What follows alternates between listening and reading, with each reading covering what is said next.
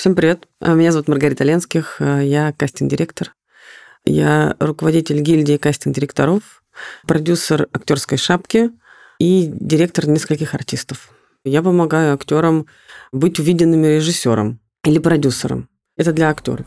Для режиссера я помогаю создать идеальный ансамбль, который играет на идею режиссера или продюсера, смотря кто главный, а если они вдвоем, то на идею и режиссера, и продюсера.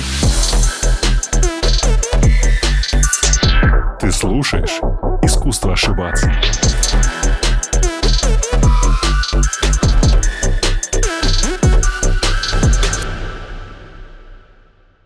Рита, привет. Да, привет. Я ошибаюсь, или мне кажется, что ты же ведь кастинг-директор старта, нет? Или я нет. зря тебе это приписал? Нет, нет, я никогда не была кастинг-директором старта, я руководила Star Talent. А, Star Talent, точно. Да, это. да. Но он сейчас закрыт уже, и я им не руковожу, как следует из этого.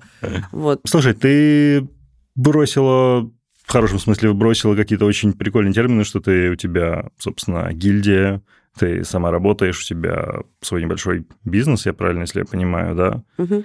А как это вообще получилось? Не в том смысле, что я хочу сейчас, чтобы ты сейчас перечислила всю свою биографию, такая, ну вот, когда я ходила в школу, я уже тогда понимала, что я хочу работать с актерами.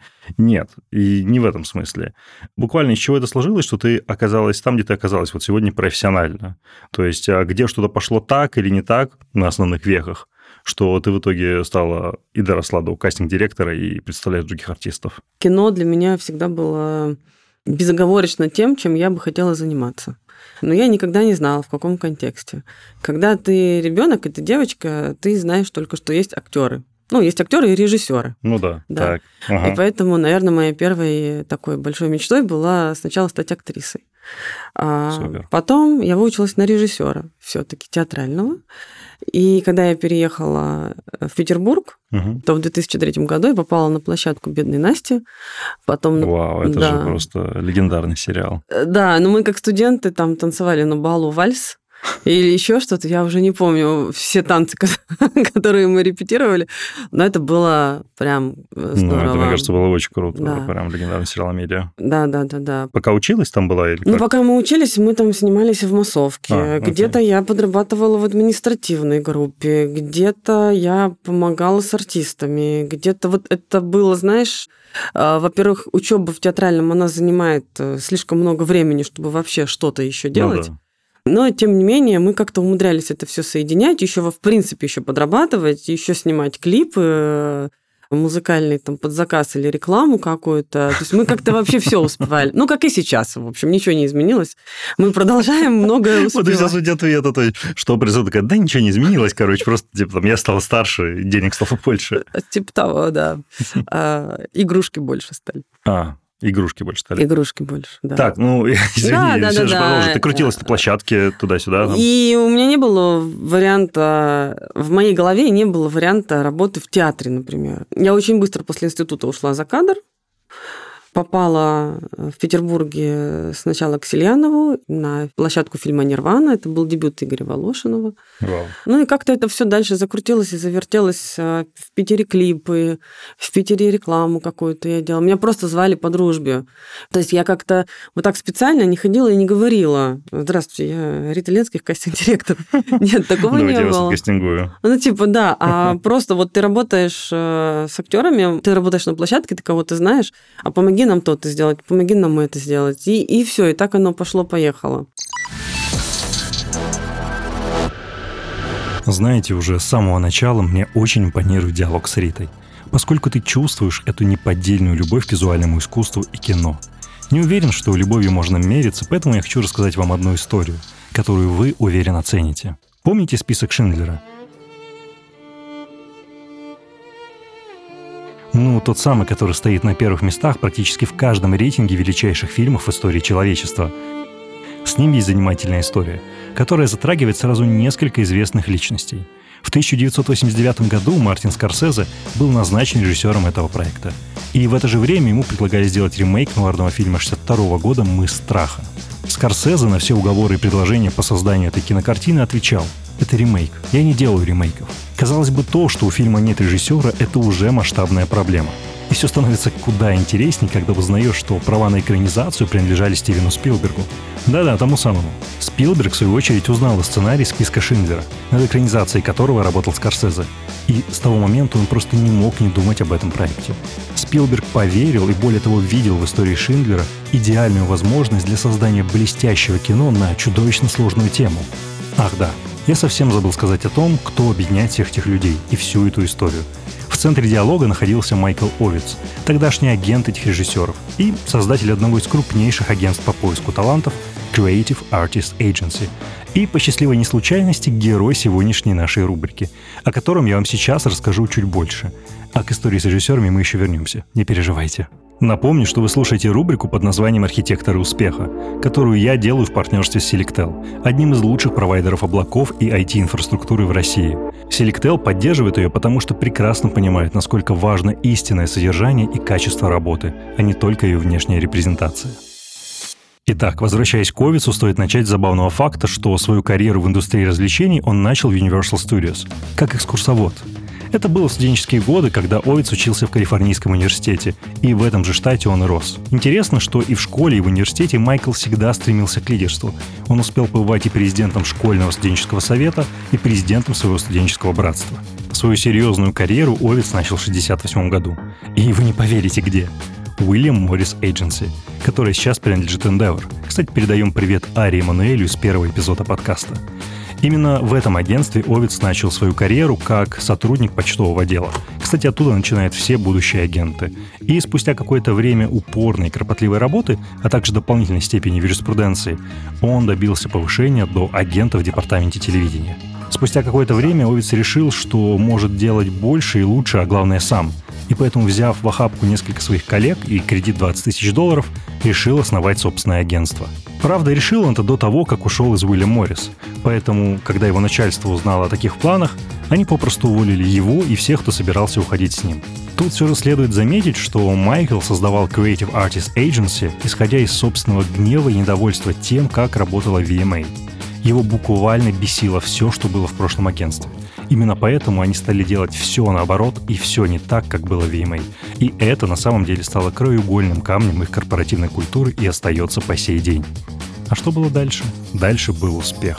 В первые четыре года работы Creative Artist Agency заработала 90 миллионов долларов и агентство моментально взлетело до вершины рейтинга в Голливуде. Агентство и Майкл в частности имели настолько признанный авторитет, что в свое время именно он помогал спасти студию Metro Golden Myers от финансового коллапса, а также консультировал Sony по вопросам покупки Columbia Pictures. За свою карьеру Уойтс успел поработать с огромным количеством знаменитейших людей.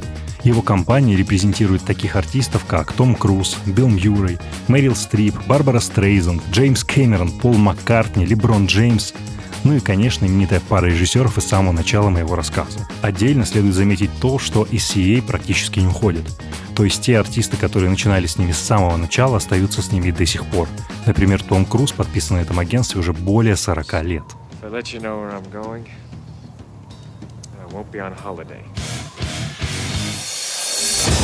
Кстати, а как закончилось все в этой истории про режиссеров? Давайте вернемся к ней. Итак, Овец просит Скорсезе все же взяться за мыс страха. А Спилберг, в свою очередь, просит Овица дать ему снять список Шиндлера. Как же все решилось? Ну, победила дружба, грубо говоря. Овец своим шармом и, по всей видимости, силой убеждения смог уговорить Скорсезе заняться созданием мыса страха, где Спилберг, кстати, останется в роли исполнительного продюсера. А Стивену передали список Шиндлера для экранизации. Ну и как итог, сборы по миру мыса страха составили 182 миллиона долларов – что стало новым рекордом для Скорсезе. Ну, а Спилберг, в свою очередь, получил несколько Оскаров, включая свой первый за режиссуру. История Майкла Овица – это история о возможностях, о тех, которые у тебя есть, когда ты занимаешься любимым делом, и о тех, что появляются, когда ты занимаешься этим делом хорошо. Если вы, как и герой сегодняшней рубрики, мечтаете работать с лучшими вашей отрасли, то ваш очевидный выбор – это Selectel. Их цель – помочь вам построить ваше дело и развить его, применяя для этого самые актуальные инструменты, которые можно найти на рынке. Вместе с Selectel вы сможете выстроить инфраструктуру проекта абсолютно любой сложности. Нужен бюджетный сервер для Telegram-бота? Будет. Хотите обучить нейросети обрабатывать медиафайлы? Без проблем. Необходимо масштабировать инфраструктуру на время распродажи, чтобы наплыв клиентов не уронил сайт. Эти и другие задачи можно решить на инфраструктуре Selectel. Ну, а если вы хотите узнать больше о самом Selectel, то подписывайтесь на их телеграм-канал, где помимо информации об их продуктах и сервисах, вы сможете найти полезные подборки для тех, кто работает в мире IT. Там же вы найдете карточки за кулиси сервисов компании и понятные подробные инструкции по разработке телеграм-ботов. Переходите по ссылке в описании и начинайте реализовывать свой талант. А Selectel позаботится о том, чтобы вы смогли стать настоящей звездой вашей отрасли. Возвращаемся к эпизоду.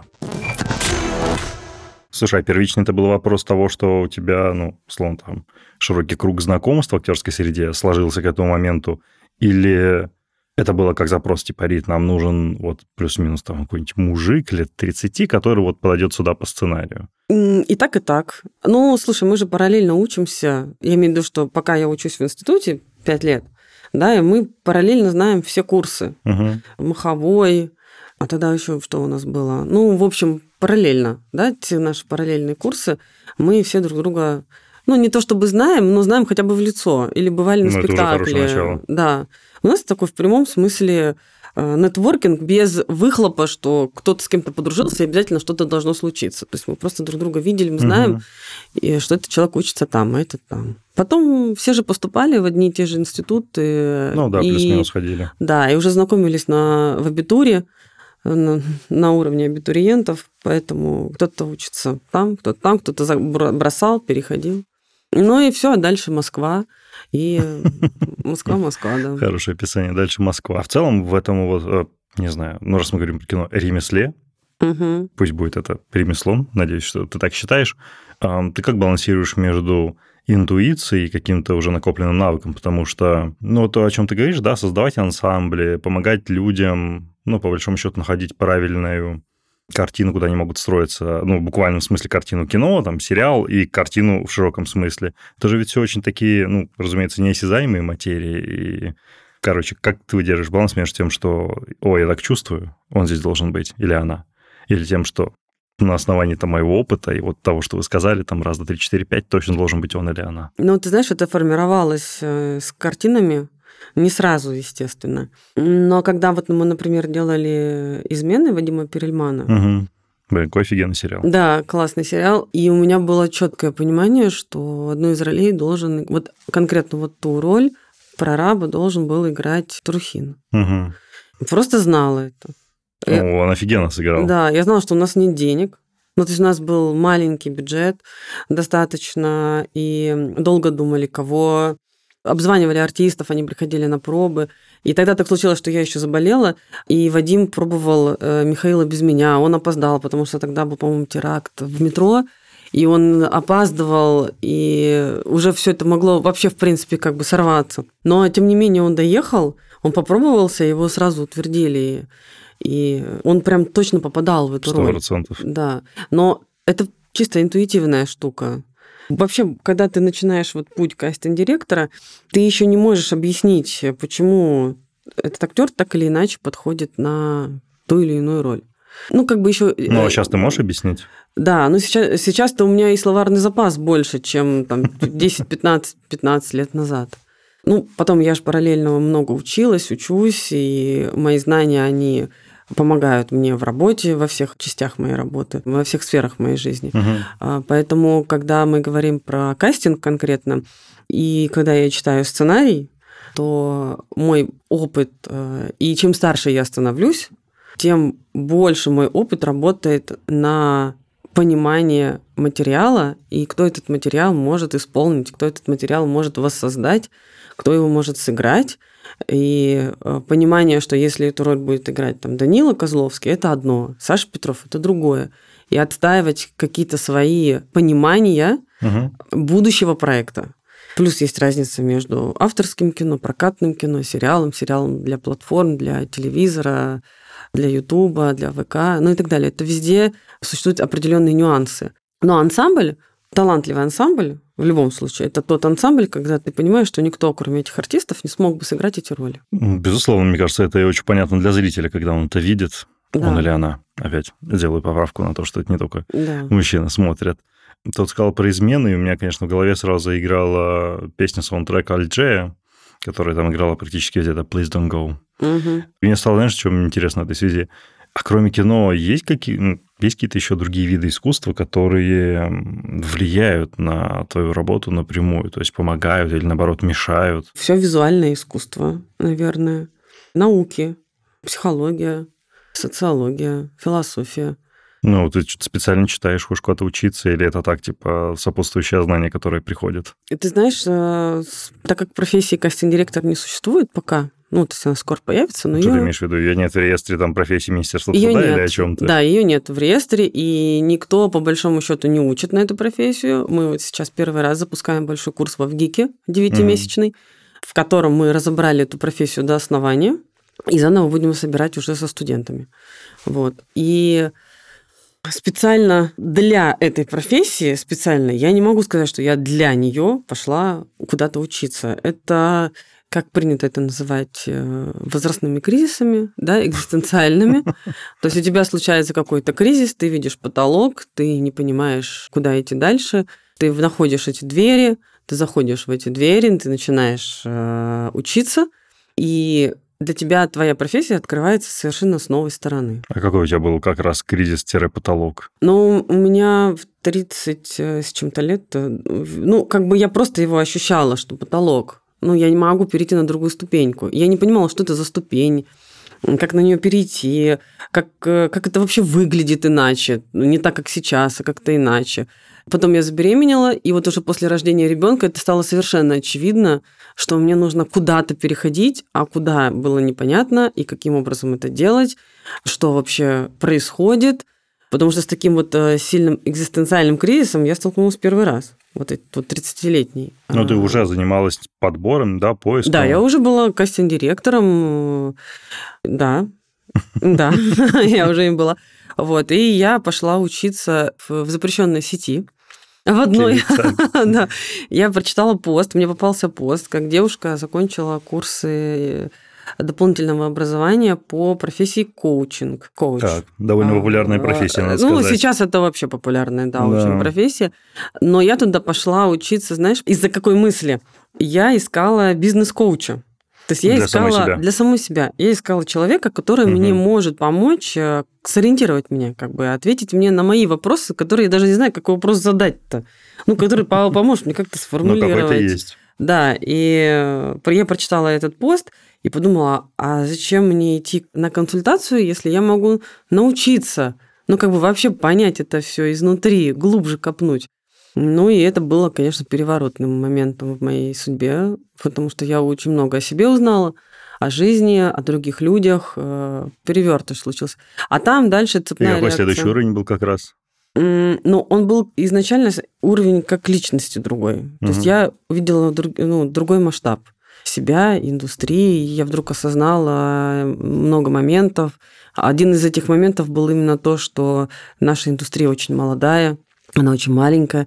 Э, Это город Москва, по большому счету. И мы все варимся в одной, в одном ко- Котле. котле, Ты хотела это сказать, я да, знаю. в одном котле. Мы пытаемся все как-то создавать эту индустрию с, с 2005 года, 2004, когда КВНщики закончили свою высшую лигу и переходят уже на телеканалы, появляется комедий продакшн, да, Мгм. кам- ну и так далее. Как бы идет новые люди входят в индустрию, есть пласт старых китов, хотела сказать, ну, китов, да, Так. люди, которые 80, 70-е, 80-е, 90-е и в 2000-е пр- и сейчас продолжают создавать. И есть мое поколение, которое плюс-минус там 5 лет, а, которое зашло в 2000-х на этот рынок и стали создавать еще новые как бы тенденции. Мгм. Но все эти люди учатся придумывать, учатся создавать кино, сериалы, потому что до этого этого не было всего. А как ты это воспринимала до? То есть ты думала, что индустрия зрелая, успешная, в ней все двигается? Э, Я вообще ничего не думала. А, то есть ты вообще не парилась на этот Я счет? вообще не парилась. Я просто думала, что ну вот так. А, Как бы есть такие предлагаемые обстоятельства, и мы в них как-то должны действовать. Но когда я осознала, что продюсеры, которые снимают кино или сериалы, точно такие же самоучки продюсирования, как и кастинг-директора, агенты, сценаристы, несмотря на то, что кто-то учится в институте на этих профессиях. Но в 2005 году мы вряд ли могли конкурировать с современным HBO или Netflix. Ну и сейчас да, мы пытаемся догнать, и у нас угу. что-то получается. Что-то получается. Мы очень быстро растем, очень быстро. То есть такой стремительный рост и такое искреннее желание делать э, продукт, который конку- может конкурировать с э, западными продуктами. Угу. Ну, короче, мы молодцы, я считаю. Те, кто ругают нашу индустрию, э, я с ними не согласна. Я правильно понимаю, что этот вот рост, как раз рывок, он во многом связан с э, деньгами платформ? Да, да, да, да, конечно, конечно. Мы вышли из зоны комфорта телевизионного, где все было по шаблону, угу. и актеры были по шаблону, и снимать только вот этих надо. И тут приходят ребята, которые создают платформу, а, платформы, му, одну, первую сначала, да, там, старт. Иви. Э, ну, Иви она была всегда. Иви всегда была, как она, раз с 4-5 года. Она не была производителем, она библиотека. Ну, да. да, каталог был изначально. Да, и мы Иви всегда на Иви смотрели новинки, mm. ну, да, какие-то зарубежные. И у них был классный, и есть сейчас, э, канские подборки, там, фестивальные подборки. Mm-hmm. А старт, если я не ошибаюсь, по-моему, старт был первым, кто стал создавать уникальный контент. Ну, это было дерзко. Достаточно, безусловно. И круто. И это дало шанс индустрии делать огромный скачок. Появилась возможность хулиганить. Появилась возможность авторам как-то выражать себя, писать дерзкие сценарии, которые до этого бы никогда нигде не сняли. Поэтому, конечно, ребята, которые создали платформу, это респект. Ну, прям они большие молодцы. Знаешь, что мне интересно? Это может быть максимально тупой вопрос, который тебе довольно часто задают, или, может, из-за его тупости наоборот не задает. Вот ты как раз произнесла то, что на телеке было понятно, кого снимать, и, ну, как-то там хочешь это, бери того. А, насколько у больших звезд, ну, вот, не знаю, ты перечислял того же там Данилу Козловского, Сашу Петрова, есть возможность эм, приходить на кастинг или вообще на него не приходить говорить, что, типа, ребят, я хочу играть эту роль, я сделаю бенгер, и режиссер такой, да, он сделает бенгер. И его берут. Типа, у них есть какое-то такое плечо влияния благодаря их работам, опыту, чтобы немножко пропустить те этапы, которые могут потребоваться начинающим актерам, ну или каким-то актерам средней руки. Ты знаешь, у нас э, действует такая же история, как и в Америке, и в Европе. Есть проекты, которые, когда пишутся, они уже договариваются с нашими звездами, что они будут в них сниматься. Ну, конкретно mm. под них. И пробы они не проходят. Но бывают проекты, когда актер узнает о нем, он мог даже прийти и попробоваться плохо. Но он ему понравился, и он решил добиться этого, как, например, с Т-34 и Сашей Петровым. А что там за история? Я делала самое начало этого проекта, потом я в декрет ушла. Вот как раз Саша попробовался не очень хорошо в первые пробы, и потом уже, когда был снят тизер, и когда были получены деньги на эту картину, он сам снял пробы, и Алексей Сидоров э, увидел их, и Сашу утвердили. Актер может хотеть, например, играть эту роль, но он может на нее не подходить. И режиссер с продюсером не видит этого артиста, даже если он супер медийный. Угу. А здесь э, сошлись все звезды. И Саша подходил на эту роль, и Саша доказал. Слушай, это же глобальный вопрос, наверное, про некую этику, да, то есть кому позволять эти одолжения делать, кого иногда брать, может быть, закрывая глаза на что-то. А вообще с какими этическими проблемами чаще всего вот, ну, сталкиваешься ты или в целом а, обобщенно человек, который занимается кастингами? То есть а, вот когда прям стоит а, вопрос перед человеком, что, блин, надо поступить правильно или неправильно, там, с индустриальных общечеловеческих ценностей. Ну, бывают ситуации, когда режиссер может пообещать роль актеру, а на самом деле утвердят другого. И нужно объяснять, да. Часто происходит такое? Ну, в моей практике не часто. А бывает, когда актеры снимают с роли. То есть он начал играть, и режиссер понимает, что это какая-то ерунда. это ему он не то хотел. Ерунда очень мягкое слово. Да, ну, в общем, он видел образ иначе, и что-то пошло не так. И вот это снятие актера с роли, оно болезненно для всех сторон. И ты здесь выступаешь, ну, не ты, а там кастинг-директор выступает неким медиатором? Э, вот, ну, совсем по-разному бывает, но чаще мы с режиссером, если такое происходит, мы договариваемся, что я звоню агенту, угу. а режиссер звонит актеру. Или mm. если этот актер вел себя некорректно на площадке, его сняли по этой причине, то режиссер, конечно, редко звонит в таких случаях. В таких случаях звонит продюсер или я, и мы уже сообщаем. Ну, вы увольняете, по сути. По актера. сути, мы его увольняем. Но это опять, понимаешь, это болезненная история. Для продюсера и режиссера это пересъем, это деньги. Для меня это кастинг, это опять э, поиск нового персонажа. Для, Для... это эго и обиды. Да, это эго и обиды. Если это алкоголь, то это как бы еще одна причина задуматься о себе. Если это просто нехорошее поведение, то тоже. А какое нехорошее поведение? Ну, в плане, там, мне почему-то в голову приходит опоздание, не знаю, там какая-то Опоздание, ругань. задержка, ругань. Есть актеры, которые э, вот это модное слово абьюз, да, абьюзивно относятся к, к людям на площадке, к художникам, к ассистентам, унижают, оскорбляют, э, и с ними тоже приходится как-то бороться, ну, как-то договариваться. Или никак, или все терпят. А часто приходится терпеть? Ну, у меня такого опыта меньше, мне везет, у меня а, вообще все нормально. Но эти арбузеры, они есть там среди каких-то прям таких A плюс актеров? Бывают, да, бывают. Но как бы я... никто ничего не может сделать? Ну, ты знаешь, сейчас могут. Во-первых, сейчас есть штрафные санкции, которые все-таки а. ну, редко, но применяются.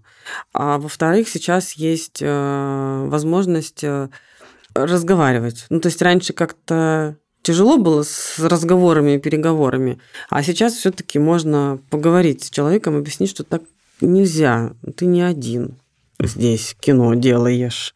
Здесь много людей, и все работают. Окей. Я, знаешь, когда спрашивал это, я, наверное, имел в виду как раз, ну, по сути, то, что ты произнес, насколько вот этот, знаешь, ну, некий кронизм, да, это так, по называется, когда в общем, ты каких-то своих знакомых, даешь приоритет своим каким-то знакомым друзьям по сравнению с тем, кого ты не знаешь, с кем ты не дружишь. Типа такое в индустрии еще остается или это Приоритет друзьям? Ну да, я не говорю сейчас про роли в производстве, в том смысле, что, ну, например, ты знаешь, что я классный сценарист, ты знаешь, что ты классный режиссер, ты зовешь, ну, тебе нравится мой сценарий, ты зовешь меня, окей, еще мы дружим. А именно в том смысле, что у человека, может быть, не очень хорошие навыки по разным причинам, недостаточно развитые, скажем, деликатно, угу. но его все равно берут а, на площадку, актера, например. Да, бывает. Ну, я не знаю, плохо это или хорошо, это просто как данность. Ну, бывает, да, конечно. Ну, режиссер хочет помочь кому-то и он ему дает какую-то роль второго, третьего плана, может и главную хотеть дать. А режиссеру может э, нравиться определенный тип героинь, девушек, да, и тоже может вот мне может не нравиться, или я могу считать, что это достаточно слабая артистка, или она не подходит на эту роль, но режиссер э, захочет ее снимать, и он знает, как с ней работать для того, чтобы это получилось э, хорошо. Получается ли это хорошо? Это только материал уже в финале может показать. А так на площадке, понимаешь, э, от сценария до выпуска, выхода э, материала очень много меняется. Ну, ну да, то есть конечно. это разные, э, прям диаметрально полярные вещи. Окей. А, мне интересно поговорить, знаешь, еще о чем? Как эм, ты уживаешься в нормальном смысле со своим человеческим эго, которое есть у каждого в разной степени, в мире, где кажется, у артистов довольно большое эго в силу разных факторов. Как тебе в хорошем смысле удается балансировать с этим и с этим эго работать? И где ты здесь, не знаю, ударилась э, лбом э, больнее всего? Ты знаешь, наверное, в Петербурге. Когда... Да, но это были истории, э, когда у актеров еще не было агентов, так. и все это было достаточно назовем словом, яркие выступления артистов. Так. Когда актер мог э, жаловаться продюсеру, что его гримируют лицом в стол, это вот самое яркое было. Когда мы вместе с художником по гриму не понимали, что имеется в виду. Да, что это значит? Да, то есть что такое лицом в стол.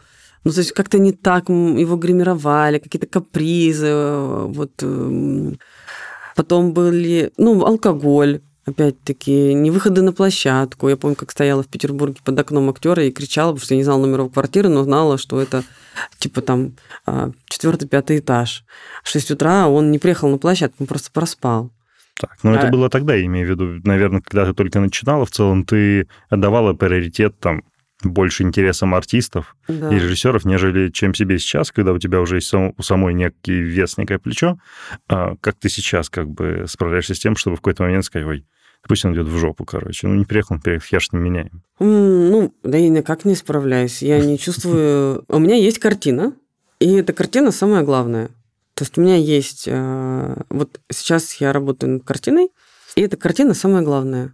Я к ней отношусь так, что я должна сделать максимально хорошо, угу.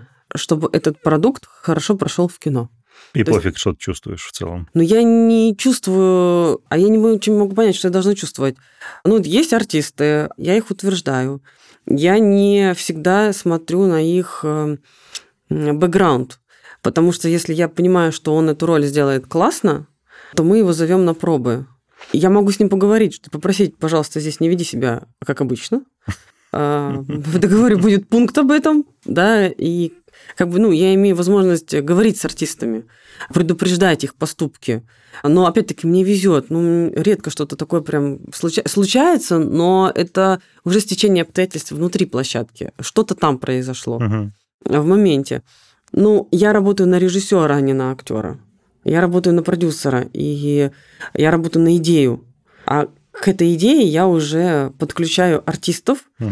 и как краски для картины использую их э, лица, их таланты, их возможности, их психофизику, их э, органику для того, чтобы это сделать ну, красиво, да.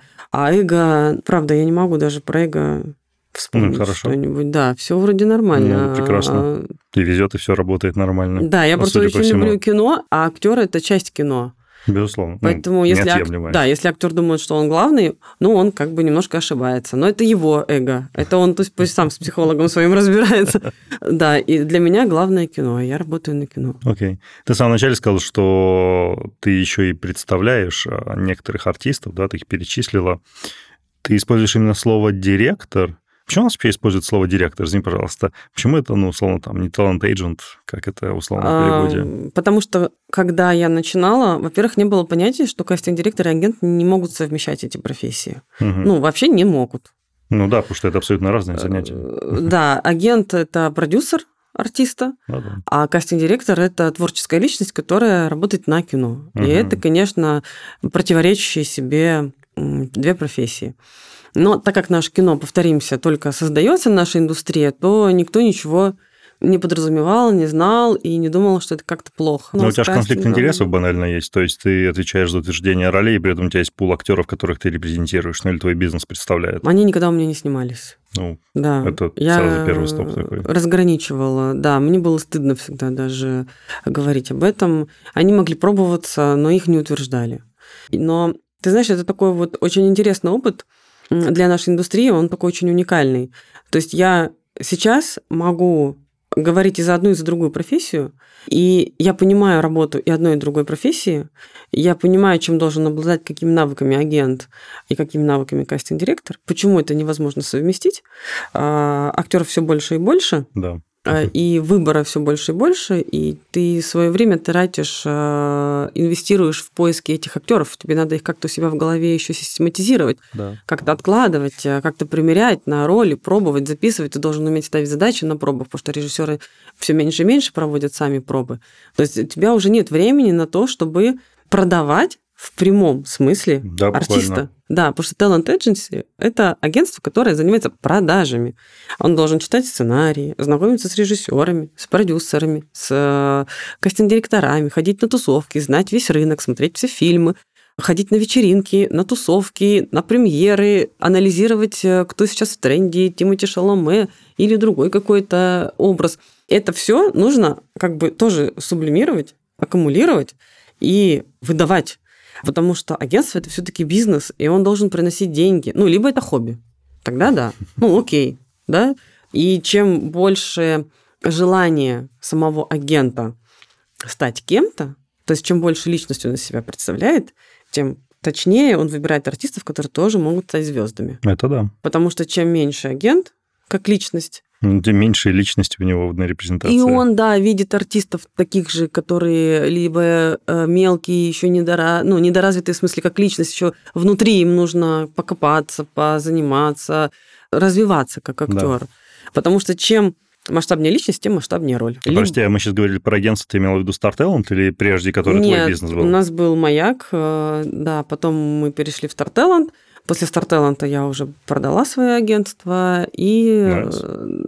Да, и осталась э, с артистами. Слушай, а почему история со Star Talent не взлетела? То есть, или почему ты в ней не осталась? Я не знаю. Она еще существует, это агентство? Нет, нет там, по-моему, все. Я просто писал кому-то там туда, не по поводу кастингов, просто там одним вопросом интересовался, и у меня пришел пушбэк, что ничего нету. Почему не взлетело? Потому что на, в большой корпорации агентский бизнес э, мало возможен. Если я правильно понимаю, там агентский бизнес, ну, не знаю, ну, зарубежный, да, то есть там CA, вот. Endeavor, Вы например. путаете, да, все путают. Он это вообще не так у нас работает. А вообще, okay. от слова совсем. Ну, просто я имею в виду, что там же ведь основной доход идет от пакетных сделок, когда ты упаковываешь всю команду под съемки фильма, от продажи IP, ну, они владеют определенной интеллектуальной собственностью и, ну, спонсорство, то есть такой да. рекламный бизнес. Нет. У нас это частный бизнес, это ИП или самозанятость. В лучшем случае это самозанятость. Ну, то есть, если выхлоп у агента 50 тысяч рублей, зачем ему ИП? Правильно? Ну, это не бизнес, это хобби, по большому счету. Ну да. А если это бизнес, и это более серьезные заработки, это ИП или ООО, да, есть ООО, ООО. которые занимаются рекламой параллельно, там еще чем там есть куча менеджеров каких-то, то это классно приносит доход одному человеку, но никакого дохода корпорации нет. Потому что в корпорации очень много бумажной волокиты. Очень много. Очень много отчетностей, договоров. То есть, когда мы работаем напрямую с продюсером, мы за 15 минут можем обсудить весь договор. Ну да. Пройтись просто. Каждый внес свои правки, потом мы созвонились, и за 15, ну, 30 максимум минут мы прошлись. Все угу. Да. И достаточно простая схема взаимодействия вот этих трех человек агент, э, актер и продюсер. продюсер. А там это перевод денежных средств одному. Там НДС, там не НДС. Там надо акты подписать. Акты с актами, сверка со сверками. Угу. А здесь ничего этого нет и ты имеешь полную свободу. Так что, то есть причина заключается в том, что слишком длинные процессы были корпоративные? Да, мы их пытались уменьшить, но они... И даже они были уменьшены, но это не, все равно не приносит денег. Говоря немножко про актерское дело, да, учитывая твою любовь, страсть к кино, на тебя никогда не давило то, что ты реально находишься на втором плане? То есть ты делаешь важную роль, супер важную, тебя прекрасно знают индустрии, но тебя не знают зрители. Ну, то есть, да, ты есть в титрах, сто процентов. Но это условно я там и еще какой-то их человек, который уйти такие, о, я знаю. Моя мама знает, да? Да, да, да. Папа еще э, Разумеется. всегда смотрит тетрадь. Слушай, ну нет, э, я к этому очень спокойно отношусь. У меня И есть... всегда спокойно относилась? Ну, я же адекватный человек, мне кажется. Я же понимаю, что эта работа, она за кадром. Если я захочу в кадр, чтобы меня все знали, то ну, мне надо тогда, наверное, развивать свой Инстаграм. О, запрещенную сеть. Окей. Нет, нет, не окей. Это звучит как результат эм, там, пятилетней терапии. Да, пятилетней психотерапии, что такое, нет, я адекватный человек. Come on, тебе 26, ты на съемочной площадке у того же Сильянова, там, супер-мега-продюсера там, того времени, да и сейчас, и ты такая, М, я хлопушка, я ассистент. Ну, я, наверное, тоже могу делать эту работу так же нормально, как эти люди, которые вот здесь нахуй стоят перед камерами. Как актеры? Да. Ой, ну, смотри, желание быть артистом не значит быть им. Разумеется. Я сейчас говорю чисто про эмоциональную да. составляющую, не про навыки. И когда я выбрала другой путь, с этого момента меня, да и до этого, наверное, меня ну, я как-то очень прям спокойно к этому э, относилась и отношусь. Ну, во-первых, меня все равно знают. Ну, Москва, Петербург точно. Ну, не зрители, а индустрия, ну, да, индустрия, актеры да. знают. Но этого хватает. Давай знаешь как, по-другому. У меня нет э, задачи ходить по красной дорожке. Моя ну, задача... Нет, ты по ней ходишь все равно. Э, достаточно редко. Да, да ну... У меня нет в эго желание ходить по красной дорожке. У меня в эго совершенно другие вещи заложены. У меня э, создать, э, реализовать, э, изменить э, и так далее. Красная дорожка для меня не подтверждение моего успеха. Съемка в кино как актрисы, я могу себе это позволить и сейчас. Если прямо задача с этим вопросом, я могу найти сценарий, э, создать команду, найти деньги и снять себя как актриса в главной роли. Но я этого не делаю. Может быть, я это сделаю позже, там, в 50, знаешь, лет, как молчаливую роль себе, полтора часа молчать буду в кадре. А, может быть и так. Прекрасное ретроградство, не мой кино. Да, да, может быть и так. Но нет у меня вот этого ощущения софитов. Окей. окей. Не получаю я от него супер удовольствие. Я больше получаю удовольствие от вот вчера проведенной актерской шапки, Шапки. например, да. Это приносит больше радости, чем просто хождение по красной дорожке, чтобы почесать свое эхо, эго, эхо, эго, я и подумать и придумать себе, что я популярный. А это не так. Ну, Ну да, это именно придумать. Красная дорожка вообще не подтверждает ее популярность. Я знаю только актрис, которые платят, чтобы выйти на красную дорожку. О, да, это И, прикольная история. э, Да, и им кажется, или они нанимают пиарщиков для того, чтобы их толкали на эту красную дорожку. Но когда я однажды актрисам на красной дорожке сказала, что девочки, это вообще не влияет на утверждение, они так расстроились, потому что они искренне думали, что они платят деньги, и их увидят фотографии. Я говорю, как вы думаете, сколько режиссеров просматривает фотографии с красной дорожки? Ни одного. Ну, нет, наверное, есть, Не, ну которые... смотрят просто в ленте, листай такие. Да, но они не идентифицируют, что если она такая красивая стоит на красной дорожке, давайте ее снимем в авторском кино в образе проститутки. Ну, да, вряд ли. А как бы это... Да, близко, близко. да, поэтому это такой самообман, понимаешь? Ну, вот прям самообман, самообман. По красной дорожке еще ходить надо уметь. Это да. Ты сказала про успех, а что тогда успех? То есть что дает тебе это классное чувство удовлетворения и понимание того, что ты там цельно реализована на данный момент настолько, насколько ты хотела? На данном этапе ты имеешь в виду или вообще? Нет, сейчас. вот. М, Сейчас э, то, что я свой опыт вкладываю в развитие будущего, будущей киноиндустрии. То есть я понимаю, что за мной идут молодые кастинг-директора, агенты, режиссеры, актеры. И мне кажется, что наш самоученный опыт, его необходимо передавать и Мгм. растить специалистов более высокого уровня, чем мы. Потому что мы все равно будем взрослеть, у нас будет э, накапливаться наш опыт, а, но передача опыта другим поколениям, она крайне важна, исходя из той мысли, что киноиндустрия только формируется. Прекрасно. Вот. Да, поэтому мы делаем все для этого. И гильдия, и шапка, и в ГИК, и очень много... Ну, это пробона в интересах сообщества, Ну- в интересах общества. Хотя и приносит деньги. Слушай, приносит, но мне кажется, что реализация человека, она не лежит в области ну, как бы ты прав, кстати, вот ты про эго который раз уже спрашиваешь. Просто если ты делаешь из эго какие-то вещи, Да. они могут как сработать, но также и провалиться, и для тебя это будет болезненно очень.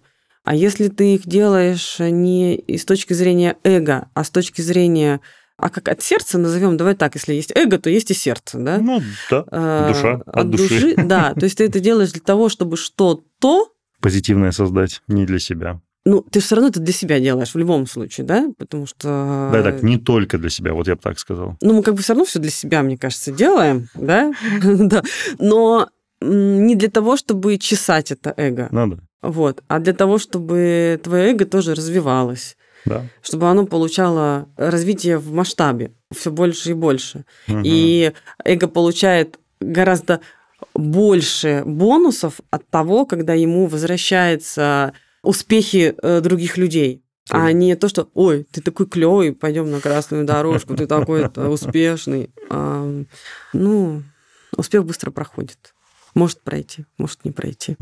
Вот, поэтому вклад в, в себя и в будущее поколения, и даже в современные. э, Я, кстати, не знаю, может быть, это звучит как-то пафосно, нет? Нормально. Со стороны. Я сейчас Абсолютно. просто подумала, что, может быть, это звучит как-то с перебором, но с другой стороны, нет. Наверное, не звучит. Блин, класс. Вот. Рит, огромное спасибо. Мы здесь, пожалуй, прервемся. Мне кажется, Да. получилось очень здорово. Пожалуйста. Благодарю. Да. Спасибо, что пришла. Спасибо.